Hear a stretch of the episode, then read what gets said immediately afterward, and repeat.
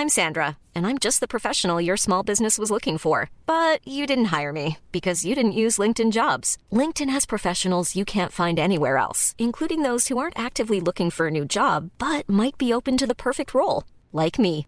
In a given month, over 70% of LinkedIn users don't visit other leading job sites. So if you're not looking on LinkedIn, you'll miss out on great candidates like Sandra. Start hiring professionals like a professional. Post your free job on linkedin.com/people today.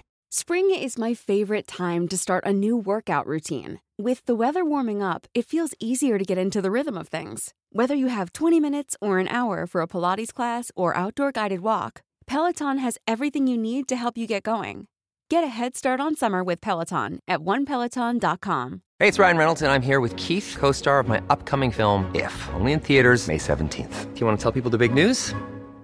All right, I'll do it. Sign up now and you'll get unlimited for $15 a month in six months of Paramount Plus Essential Plan on us. Mintmobile.com slash switch. Upfront payment of $45 equivalent to $15 per month. Unlimited over 40 gigabytes per month. Face lower speeds. Videos at 480p. Active Mint customers by 531.24 get six months of Paramount Plus Essential Plan. Auto renews after six months. Offer ends May 31st, 2024. Separate Paramount Plus registration required. Terms and conditions apply if rated PG.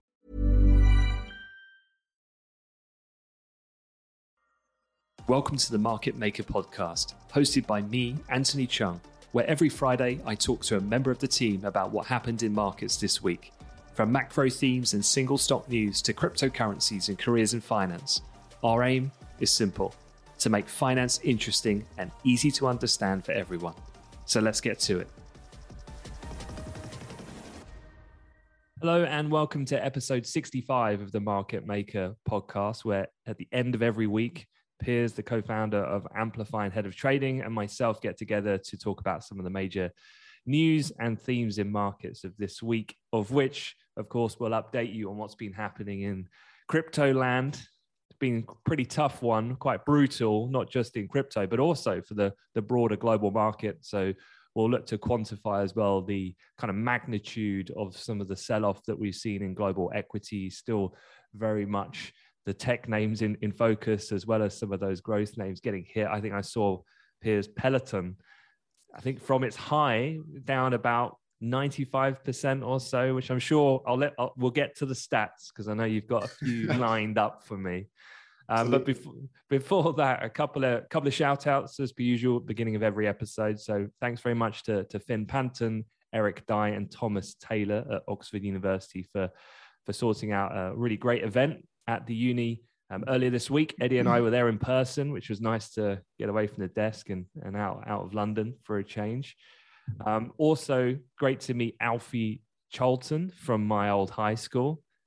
And yeah, I mean, 16, well, he must be 16 going 17, and just talking about what he wants to do in, in a very precise terms with his career, which from someone coming from my, my high school, that's a pretty um, exceptional thing because most people are too busy either playing football or, or just generally fooling around to be to be quite honest at that age. Or certainly maybe i'm just speaking about myself but um, no, yeah. I think you're speaking the vast majority of 16 year olds. but yeah great to great to meet him in person. And then final shout out to aziz adarento who is dominating our referral program Mm. for our daily newsletter the market maker he's got some he's now he's got he's got his one-to-one cv review he's got his access to his online masterclass industry speaker series he's got his mug he's got his t-shirt he's got his bottle He's got he's got more Amplify merch than I have.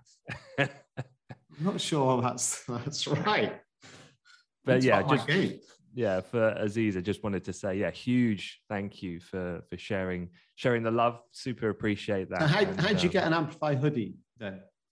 So when you when you refer 75 people to just subscribe to our free newsletter that we put out every day. So what I'll do, if anyone, if there's any people who listen to this podcast every single week, I mean, first of all, that's amazing. Thank you. And uh, and Alfie even said, Piers, your episode about Porsche when you explained about the IPO, Oh yeah. used that in a conversation. Actually, he's got some work experience over the summer, based on a lot of the stuff that you were going over at that time. So Excellent.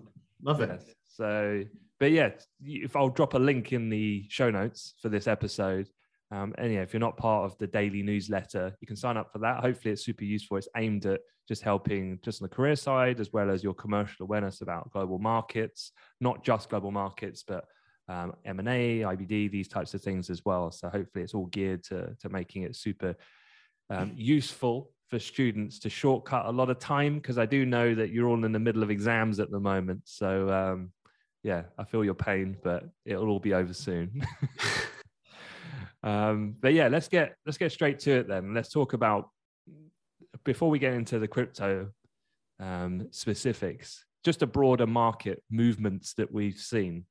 Um, I know there's there's been some pretty seismic moves continuing on from where we were at the end of last week. So where are we at at the moment?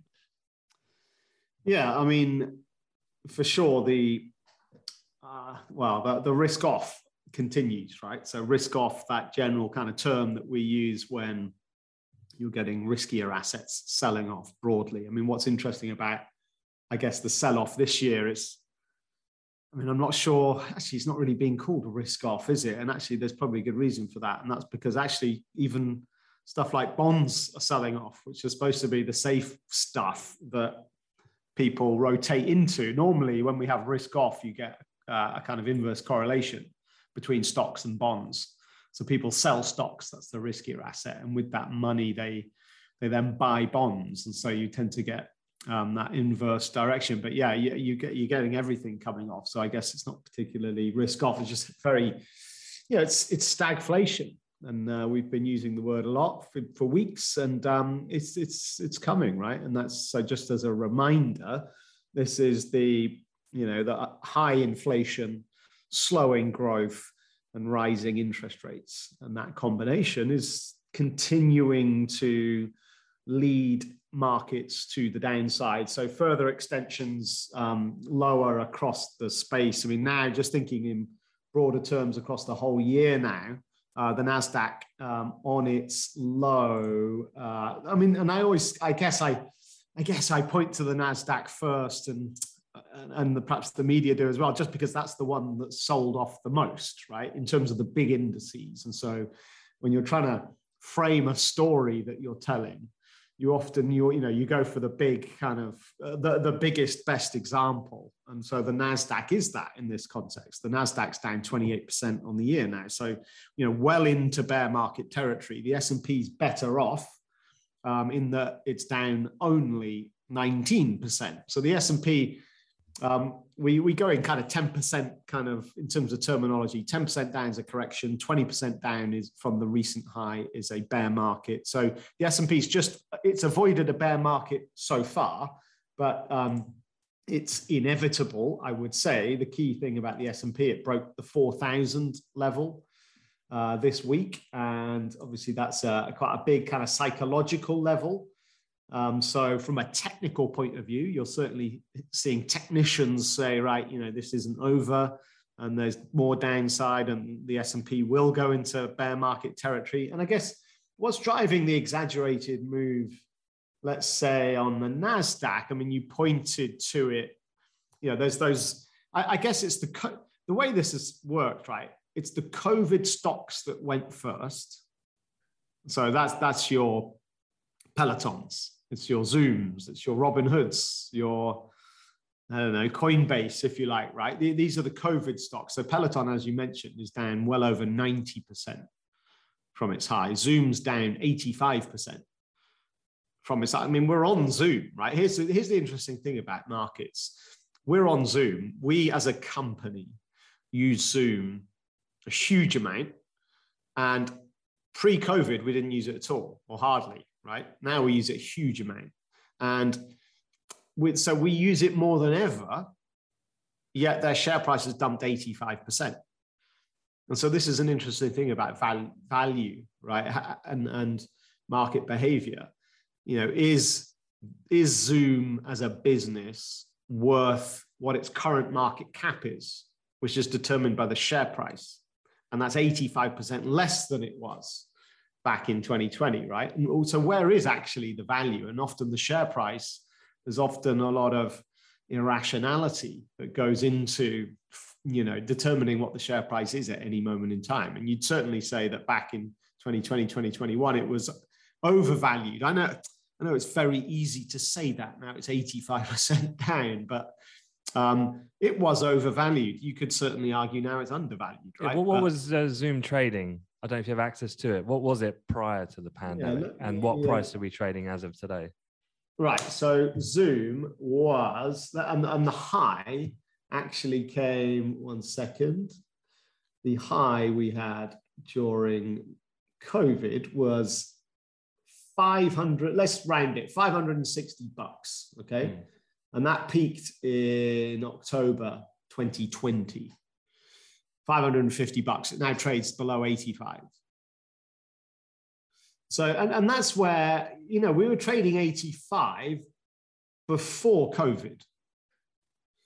But I would argue that Zoom's revenue and it uh, is certainly much larger than it was before COVID. So I'd argue maybe it's undervalued now. But the problem is the problem is in these markets, whilst I might be right, and the Zoom share price now at 85, I don't know, should be 150, just pulling a number out of thin air there. Um, the problem in these markets is at the moment, it's not rational. Hmm. We're panicked about stagflation, right? And I guess we're not only panicked about stagflation, I guess people, I, I guess during COVID, investors were over exaggerating, over inflating the revenue growth that a company like Zoom might have. Now they're doing the opposite, right? They're depressing, over depressing, perhaps, what the future outlook is. But then I guess this comes down to this thing called SaaS. So SaaS is software as a service, and it's one of the you know, prime time kind of investor things to pick up. And that's because it's so scalable. That's where a company is providing a, a service, software as a service. And it means that taking on new customers costs the business hardly anything, right? So you're for all the revenue pickup you get, it's almost all of it dropping down onto the bottom line profit. And it's hugely scalable. Zoom's perfect example, right? But if we do get a nightmare scenario of a big recession here, then businesses start to cut costs or they start to lay people off, right? And when it comes to the cost base, you start to kind of get out your, I guess, your SaaS list. What are you spending money on? What software are you spending money on as a business? And I don't know, maybe like, you know, we spend money on lots of bits of software, right? I don't know, there's maybe 20 SaaS products we spend money on. And so you start to go, well, actually, we probably don't need five of those. You know, you, you of as as the business is growing and the economy is doing well, you tend to bolt things like, ah, yeah, that looks great. Ah, that be let's buy that. And then I think when the downturn comes, you then do the opposite. And that's why some of these SaaS things may well see their revenues decline. But will that happen to Zoom? I don't know. Maybe. And, and, and in terms of market conditions right now, there is evidence to suggest that that very thing is happening because last week, Andrew Challenger, which not many people know, but Andrew Challenger is basically the name behind Challenger Job Cuts, which is ah, a monthly employment indicator. And if you actually look at job cuts in the US, they're going up actually because one of the pillars of a strong US economy has been well the labor force has been pretty effective at this point.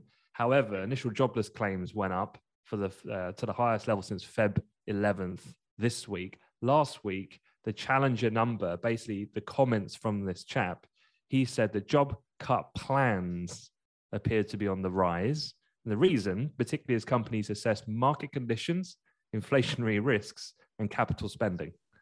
Right. Which is basically the summation of what you just described. Not, not, yeah. And normally for a company, right? Normally, the biggest cost is in, uh, salaries, right? Staff costs.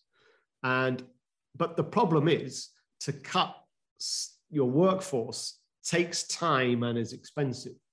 It's not a quick win from a cost point of view.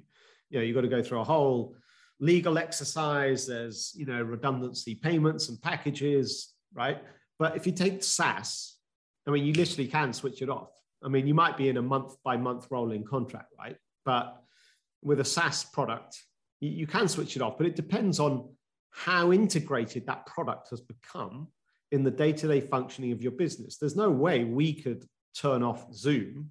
I don't know, we use things like Slack as well, right? There's no way we could turn off Slack. In this high world of hybrid working, our company wouldn't function without Zoom and Slack. Um, so, you know, there are certain SaaS products that I think are very sticky and will make it through. There's definitely some then that aren't, and that are a little bit of a luxury and, and aren't kind of critical to the functioning of the business. And it's those companies that are really at, at risk and are perhaps getting getting slammed and, and will remain getting slammed, right? So, so listening to you over the last few uh, podcast episodes, talking about recurring software revenues, talking about cloud technology, you talking up my Microsoft book again. I mean, please continue. It's fine if you want to do that. Yeah. But so, how does there's one person that um, the press love to, I say love, they love to love and they love to hate, and that's Cathie Wood. Yeah. And so my question to you is so for those who don't know, Cathie Wood is the kind of the the brains behind ARK Innovation and they focus on investing in disruptive technologies. These would include things like AI, DNA sequencing, uh, gene editing, robotics, EV, energy storage, these types of things. Now, she was like the hero of the pandemic. Yeah. Obviously, she's feeling some great pain right now. How does someone like, how does a fund like that uh, quell concerns of their investors to the point where they remain invested on the belief of the longer term picture? Any thoughts on that?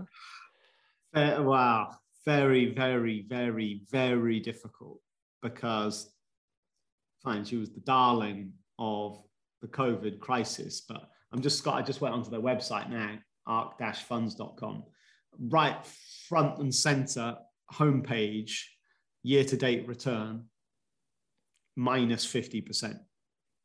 Um, assets under management, one day uh, hang on, it doesn't say assets under management. Um, but look, minus 50%. That, that's year to date. If you, if you go back a little bit further, it's, it's well over 50% down. I think, I'm actually not sure. It depends. She's got different funds as well yeah. within her overall kind of ARK vehicle. There's, and some of the funds, yeah, are packed full of the Pelotons and are down 70, 80%, right? And I, and I guess there's two ways, if you're an investor in that fund, there's two ways of operating. One's very emotional, and that is, well, I can't. I mean, I can't get out now because I've lost. You know, I'm not. I'm not gonna. I'm not gonna take that loss. I, it's down so much that actually, I might as well just leave it there. That that's the cut, and this is something called prospect theory. When your losses become so huge, you kind of just disassociate yourself. You almost like disown it and go, you know, uh, well, well, that's now a long-term trade then, isn't it? Right? Because you don't want to pull the money out and take the loss. Um, and I think most people will probably operate under that.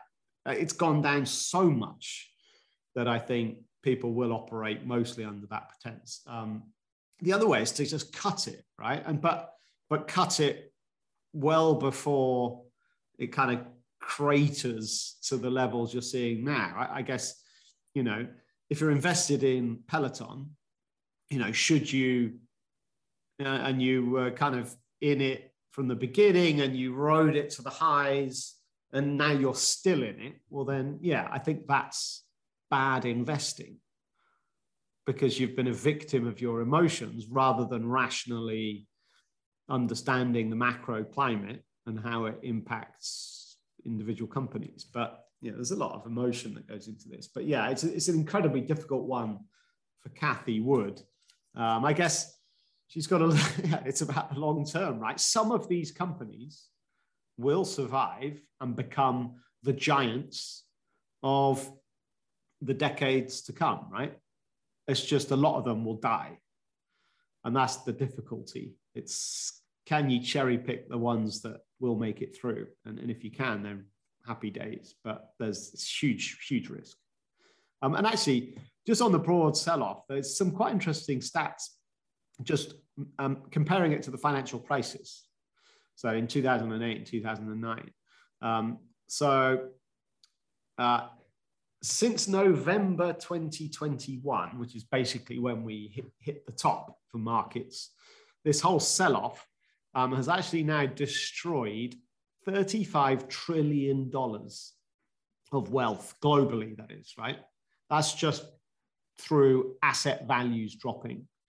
The global wealth has dropped 35 trillion, um, which is 14% of global wealth.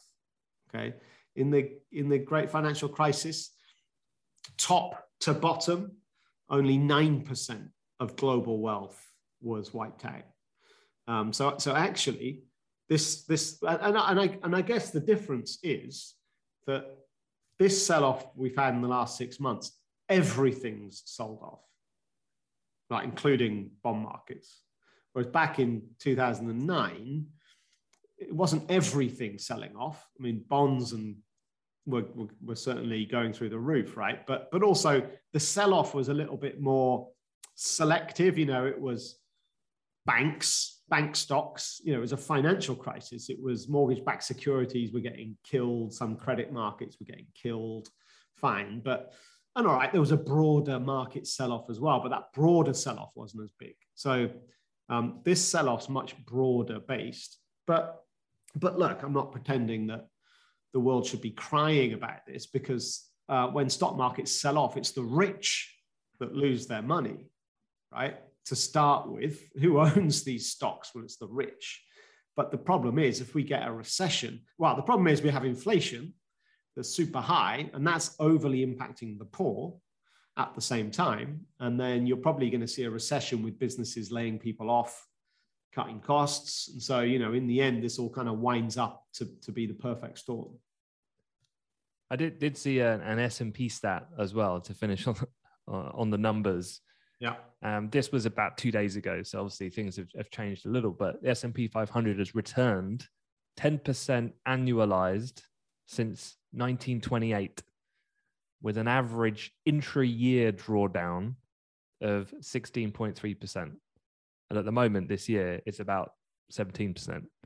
An average intra-year drawdown of 16%. Yeah. Wow. Yeah. So on average, during the year, it drops 16% at some point, albeit on average, net gaining 10% across the year.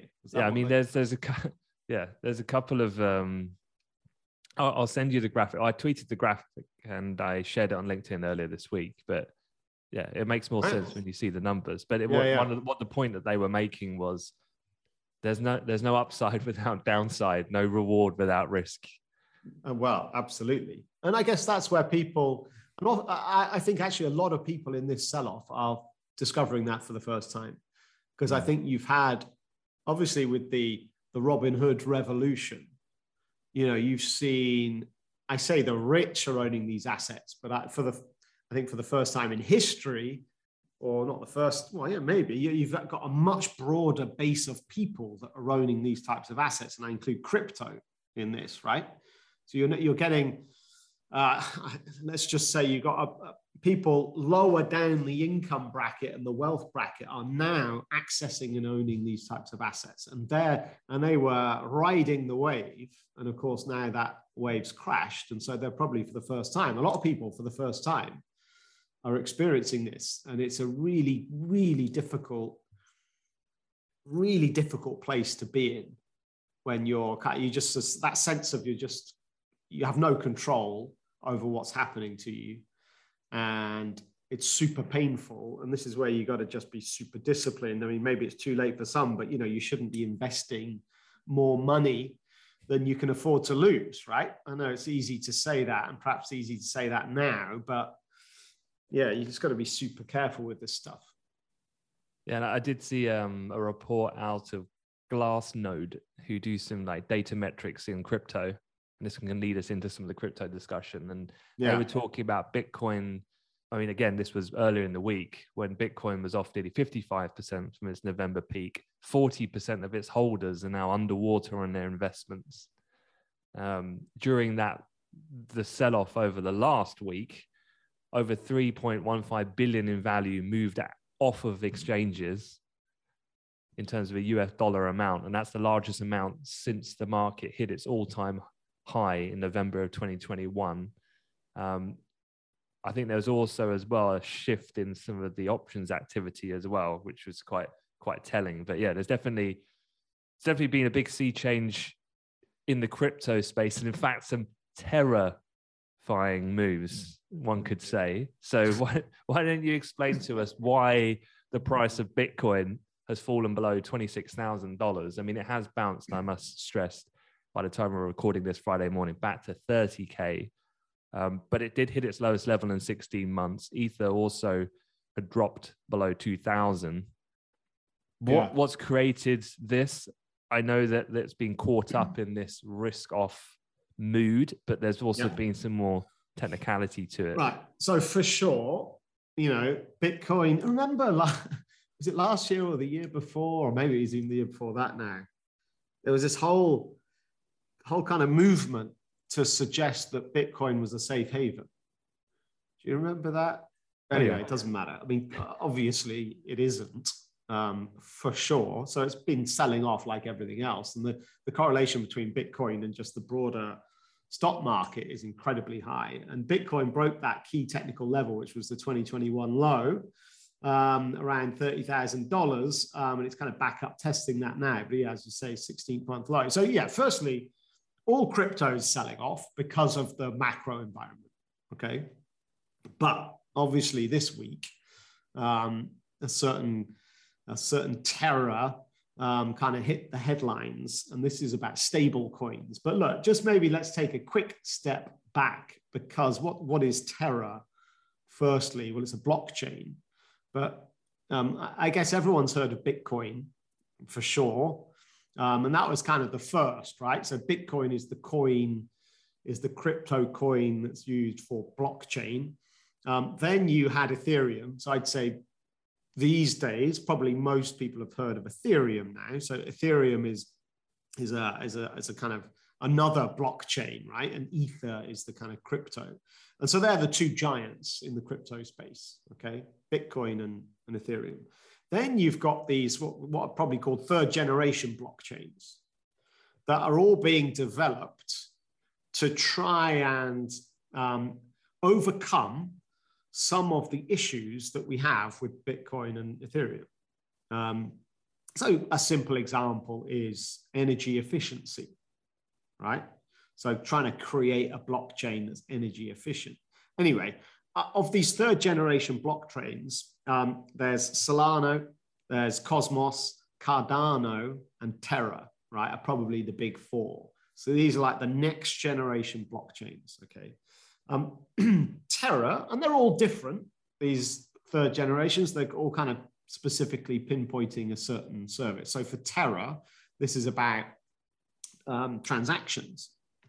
It's about, I guess you could say, it, they're, they're trying to win the market share of Stripe and PayPal, right?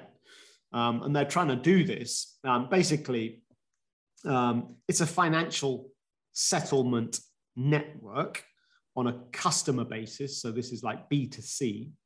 Like when you're using, I don't know if anybody, like, you know, if you handle, if you process payments, um, you know, like we do, like most companies do, right? You use, you know, we use Stripe, we use Shopify. And what typically happens is that they charge you a fee, right, for a transaction. So they charge 3%. So Stripe, for example, charges 3% for the pleasure of you receiving money from your customer. Okay. And then it normally takes at least a day, if not two, for Stripe to actually give you your money. So the customer basically pays Stripe. Stripe keep the money for a couple of days. Then Stripe give you, the company, the money, and they charge you a 3% fee. What Terra is trying to do is disrupt all of that by A, making the cost of the transaction way cheaper to, to the business. So instead of paying 3%, Terra charge 0.5%, let's say. Okay. And then also to make the transaction process much quicker. Instead of taking two days, you, the company, you might get the money in like one hour, or it might even be less. It could be minutes I guess in the end we'll get to seconds, right? So they're trying to disrupt this kind of payments um, system. So, so that's what Terra is as a blockchain, and that's the service it's trying to provide. Okay. Now then, so how does Terra work? Well, Terra, the blockchain, uses two tokens. So one is Terra UST, and the other one is Luna. So Terra is Earth, and Luna is Moon, right?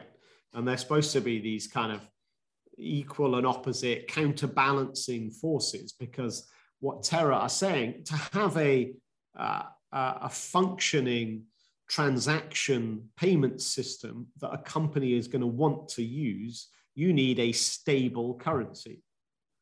And this is the whole problem with cryptocurrencies. They're not stable. And for them to be a unit of transaction, they need to be stable right? So this is where stable coins come from. So Tether is the biggest. They're, these stable coins are trying to give the user all the benefits of blockchain without the risks of crypto coin volatility right so they're trying so terra's trying to genuinely offer you a payment system that is cheaper and faster but also has a stable unit of currency, right? So this, this system is used where basically you've got Terra UST, which is currencies, and they've created a few different Terras. So there's Terra USD, there's Terra CNY, there's Terra JPY, there's Terra GBP, right? There's a Terra for each of the big kind of global currencies, okay? And the idea is that this the, all these currencies are pegged to the base currency. Let's take Terra USD, it's pegged to the dollar, right? But it's not pegged actually physically to the dollar. And this is where the difference is between Terra and something like Tether. Tether is actually pegged to the physical currency, the dollar. Terra isn't, it's what's called an algorithmic stable coin. And the way this works is Luna is the stabilizing equilibrium force for all these Terra UST coins. And the way it works is that if the value of Terra goes up, well, then they start, if there's demand for Terra, right, and people are buying Terra and it, and, the, and it goes up, well, then they're, they're burning Luna. Luna's the equal and opposite. And so you've got these two, I guess let's put it maybe in slightly simpler terms. You've got two assets that are linked in value, okay? When one goes up, the other one goes down, and it seesaws, and right? And it creates these um, arbitrage opportunities. Because as long as you think Terra should be worth one, as soon as Terra is worth 0.999, we should buy it, right? Because it has to go back to one and you'll make a little profit. And when it goes back to one, or maybe this goes... sounds like a disaster in the waiting when it comes to this time yeah. arbitrage game. Well, this is how, but this is this is how it's all built for for algorithmic stable coins. This is how it's built. It's built on this sort of this idea, right? And as and it works as long as people believe that the idea works. And what we saw this week is people lost faith in the idea. So the, these, there's algorithmic trading systems that try and arbitrage, and essentially they're providing the job of keeping it pegged to one. Okay. But what happened this week was it all kind of unraveled because people lost faith in it. And they started selling. You, they're basically just, it's a run on the bank, right? They're just, I just want out and I will sell everything to get out and I'll sell my USTs and I'll sell my Lunas. So that the two the two counteracting forces that are supposed to stabilize this, people were selling both of them simultaneously in huge volumes. And so both went down. And in the end, the whole thing, and, and as soon as it starts, you know what a run on the bank is, as soon as there's even a hint that this thing's going to collapse, then it just exacerbates and accelerates the collapse. Because as soon as someone panics, everyone panics, everyone's out, and the whole thing just dumps. So the value of Terra or sorry, Terra UST dropped. Well, what's it trading at now? Um, it's down. So remember, it's supposed to be one dollar. It's trading at 0.015. Right, so it's off 99%. So it's, it's, it's dead, essentially. Now, what's so that's just Terra, right? The bigger coin. So I, I guess the question here is and look, crypto across the space fell off the back of this news. Now, stuff has stabilized. So Bitcoin's up 6% today. You know, Solana got slammed. It's actually, that's up 18% today. It's still massively off, by the way. So these are small bounces, even though it's an 18% bounce. It's still only recovering a small portion. But I think what you've got to look more closely at here is Tether. That's the big giant stable coin. And Tether during this whole episode dropped from $1 and its worst, it got down to basically 0.97. So it dropped 3%. Today, it's back up to 0.9981. So Tether has almost recovered everything. Remember, Tether is underpinned, that, that, that's pegged to the physical dollar. So it's a slightly different ball game. It doesn't, you can't you can't collapse the house of cards when one of the assets that you would need to collapse in value is the United States dollar, right? That, that's the big difference here. But I guess what this is, the, the Terra thing has shed light on the fact that there's no regulation in this stablecoin system. And now it's got so big. And look, Janet Yellen was talking about this this week before the Terra collapse or as Terra was collapsing. I think by the time she started talking about it, it dropped 70% to $0.3, right? And then puked all the way down to basically zero. But she was saying, look, this is entirely unregulated. It's now an 80, I think it's an 18 point, no, it's an 80 billion dollar market now, just stable coins, right? And look, we need some regulation here. There's so many stable coins I'm sure a lot of them are kind of on this kind of tricky house of cards thing. Some might not be like Tether, but look, we're definitely in need of some some regulation here. And Janet Yellen, for anyone who doesn't know who that is, she was the former head of the Fed uh, prior to prior to Jerome, who's who's currently there. So, so and she her her role in I can't even remember now her role in the the government administration. She's the she's Treasury Treasury Secretary. Tech. Yeah. Yeah. So she she uh, it's, it's funny how how quickly you forget when um yeah it, she doesn't the treasury secretary through all the periods in the past i remember was like such a crucial figure but i guess as you rightly said earlier this is different from a financial crisis like with yeah. paulson hank paulson at the time was instrumental because it was a very specific financials that were at the core of the problem yeah. whereas this is much more economic yeah, right. Uh, in that way. But um, just finally on this this kind of Terra thing, I think um, obviously anybody who's owned this stuff, it's just in a, such a bad place right now, and I think it's a it's a specific uh, collapse of Terra, but it's kind of it's brought a huge question mark over stable coins. And then it's brought a huge question mark. This is fuel to the crypto skeptics right? Massive fuel. This is evidence why it's never going to work or um, and there's then there's a lot of conspiracy theories people want people who are who who are believers they need to find some reason as to why this happened they need to be able to explain it to themselves and the skeptics and to justify that this this blockchain and crypto thing is here to stay and there's plenty of crypto kind of. I mean, I posted on LinkedIn about this, and yeah, I, I started to get some comments about how. Oh well, hang on, what are you talking about? It's basically BlackRock and Citadel on purpose collapsed the market in order to rob all these crypto traders of their money. You know, it's like the establishment against the little guy. And I just think and, I was, I, I was like, well, hang on, where the hell did this conspiracy theory come from? So I started digging into it because I definitely don't buy into this theory in any way.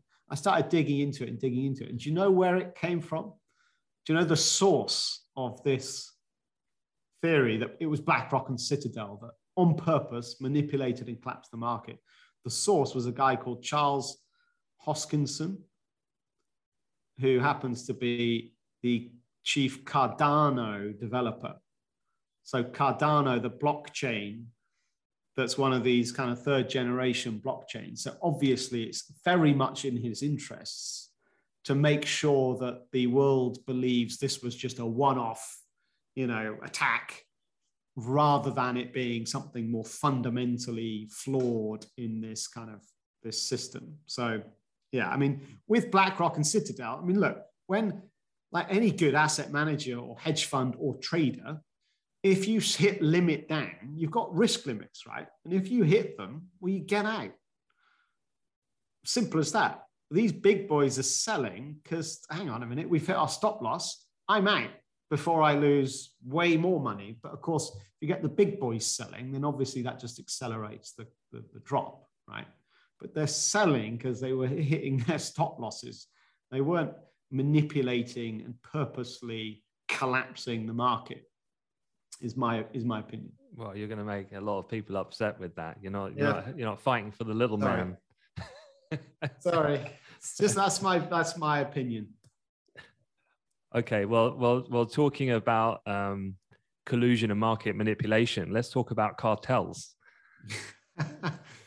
because Absolutely. I know I know your um, your buddy Super Mario yeah, uh, has been quite vocal. I think what was he meeting with President Joe Biden?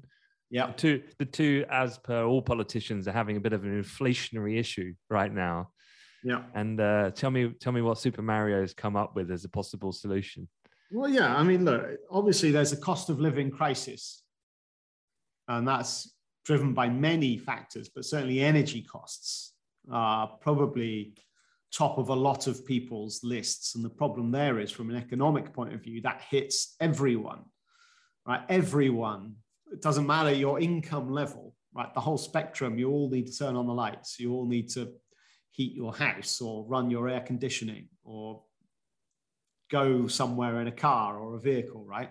So it hits everyone, and therefore, um, obviously, it's incredibly negative from an economic point of view if your economy is driven by consumer consumption, right? Because if you're spending more money to heat your house, that's less money to spend on the high street. Okay. So you've got this cost of living crisis. So these politicians are under huge pressure because who do you blame? You know, if you're a person and an individual in this society or in this economy and your life has suddenly got a lot harder, who do you blame? Well, you, you blame the people who are running the show, right? And so the prime ministers and the presidents um, the chancellors of this world are under huge pressure right now, and they're going to get slammed in the midterm elections because of it. And so they're trying to come, they're trying to come up with either excuses where they're blaming others. That's Joe Biden's tactic. You know, just blame Russia, blame the Saudis, blame the Chinese. Um, tap into your emergency oil reserves to try and sort it out. It's all failed, right? All efforts have failed. You know, the Saudis aren't listening, they're not increasing production faster. Um, so, anyway, they're coming up with uh, these kind of ideas. So, Draghi, who's the Italian prime minister, um, former ECB president, of course, for, former legend, maybe. Um, as, as, yeah, now come up with this idea. In principle, I quite like it. I mean, in practice, it won't work. Um, but we've always lived with this idea of OPEC, and we call OPEC the oil cartel, right? And this is the group of you know group of major oil producing nations who together form an alliance and together make decisions on whether to increase or decrease production. And because they control so much of the global production, they basically control price. Okay. And they can dial it up and down at will right? So that's on the producer's side, okay? What Draghi's proposing here this week is actually why don't we have a buyer's cartel? Not a producer's. Why don't we sit on the other side? Why don't Europe and America, who are the big buyers, surely can't we club together and can't we, from the opposite direction, control price? The best example of this working is supermarkets So supermarkets are the big buyers and they squeeze the farms and the producers on price. And basically, supermarkets are a buying cartel that kind of works, right? So th- this principle, I guess, on paper works. It's just that probably in practice, it probably won't. I guess it's the so what, what could happen? How do you operate as a buying cartel? Well, you go, well, right, um, Saudi, what your price of oil is at 100 and what five dollars. Um, we're not prepared to buy that at that price. We'll buy it for 80, take it or leave it. That's what the supermarkets do, right? With your chicken farmer who's selling eggs. You know, we're going to buy a million eggs mm. And we're not going to pay whatever. I don't know how much an egg costs individually from a wholesaler, but let's just say we're not going to pay 10 pence. We're going to buy a million and I'm only prepared to pay seven pence. How do you feel about that? And the farmer goes, Oh, God, all right, fine. Because he's got no choice, because the farmer doesn't have that kind of access to, to kind of sell uh, eggs en masse direct to the market themselves. Okay. But if Saudi go, if, if the US said to Saudi, look, we'll only buy 80, they'll probably, they'll just go, no. Yeah, but if I was Saudi, I'd go, oh, hang on, my other phone's going off. Oh, oh let me pick it up. Oh, hi, Xi. How's it going? Yeah, you say you want some more oil? Oh, yeah, sure. No problem. Right. I guess the point here is the product that is being bought and sold. The problem is the buyer is so dependent on it. Yeah. If they're so dependent on it that the seller's got all the, ace cards. Like with eggs, all right, if Tesco go to the farmer, look, we'll buy a million eggs, we're only prepared to pay seven pence, and the farmer goes, no. Tesco will go, all right, fine. Our, our customers just won't be able to buy eggs for a bit. And then the farmer will basically go out of business until the farmer comes crawling back and go, all right, fine, seven pence. Great. Do the deal, eggs back on the shelf. But people aren't going to, you know, lose their lives for not having eggs, but they might if they haven't got oil, right? So here's, here's the problem with Draghi's proposal. Um, the buyers are too dependent on the product to have any real. Control. You know what I think this is? This is this is Draghi uh, being the intellectual in the room, coming up with engineering a, a slightly more complex way of addressing a key issue at the electorate. And yeah. if he gets the US on board, that gives him a good relationship appearance with the US and they club together. I think it's just, you know, he knows that this is flawed for the reasons discussed, but that's not what the objective of Draghi is. Yeah. He's a very clever man, and yeah. you're absolutely right. But you know, I would say there's a, there is obviously a long-term shift away from fossil fuels to greener energy for sure, and I think this whole episode is accelerating that shift. But look, we're talking about multi-year, multi-decade shift here, and it's accelerating a little bit. But I think the way, the perhaps the way it is, just reconcentrating the minds of politicians in charge is like energy dependency we never want to be energy dependent on a third party country ever again. Mm. You know, and certainly the US very much thinking in those terms, Europe needs to. And that's why all the all of this green stuff initiative needs to it needs to be domestic, right? Basically, all these countries are now operate, operating off the premise that we need to be green and self-sufficient. And that's the kind of direction of travel for the years to come. Cool. All right. Well, look, we'll, we'll wrap it there. Thanks as ever, Piers, for, for your thoughts and insights. And thanks everyone for, for listening. If you enjoyed the, the episode, please do leave us a rating, whether it's on Spotify or, or Apple, and share the podcast with a friend. It really does help. The more you do that, the more the algo shares it, the, and, and the better it is to spread the word. So I'd really appreciate that. Now, now you've said that, that yeah. reminds me of something earlier in the year. We didn't hit the target. we didn't. Uh, no. Disappointing. Yeah. Yeah our, our, loyal listeners will know what I'm talking about.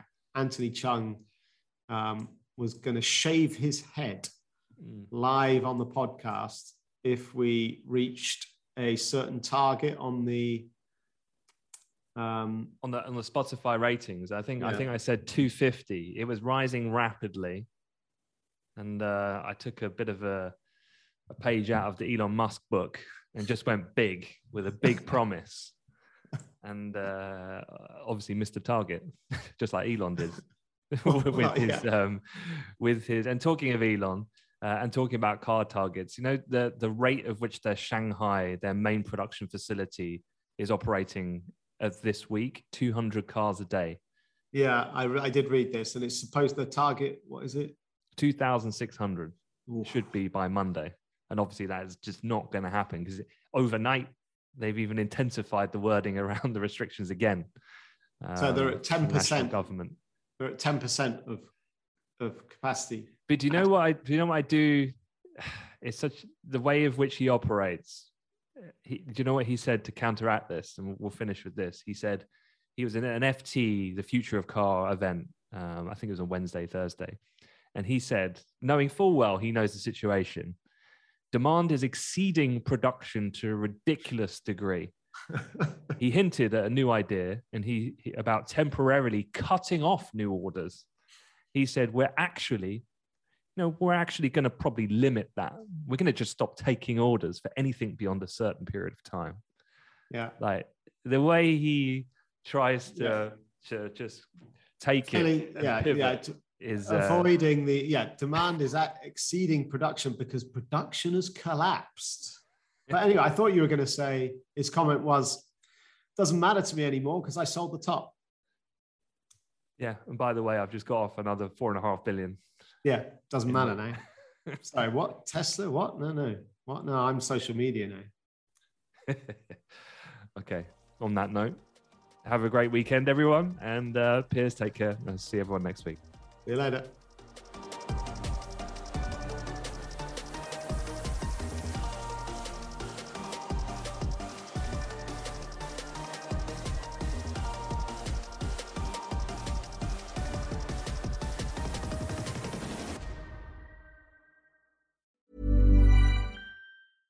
Want to get a chiseled look in the jawline? Sculpt and shape your jawline with added volume from Juvederm Volux XC. Juvederm Volux XC is an injectable gel specifically designed to be robust enough to improve moderate to severe loss of jawline definition. And it is the first and only hyaluronic acid filler approved for the jawline. Add volume to your jawline for a chiseled look with Juvederm Volux XC. For important safety information and to find a licensed specialist, visit juvederm.com. That's J U V E D E R M.com. Not for people with severe allergic reactions, allergies to lidocaine, or the proteins used in Juvederm. Common side effects include injection site redness, swelling, pain, tenderness, firmness, lumps, bumps, bruising, discoloration, or itching. There's a risk of unintentional injection into a blood vessel, which can cause vision abnormalities, blindness, stroke, temporary scabs, or scarring. Talk to a licensed specialist to find out if it's right for you. Visit juvederm.com. That's J U V E D E R M.com.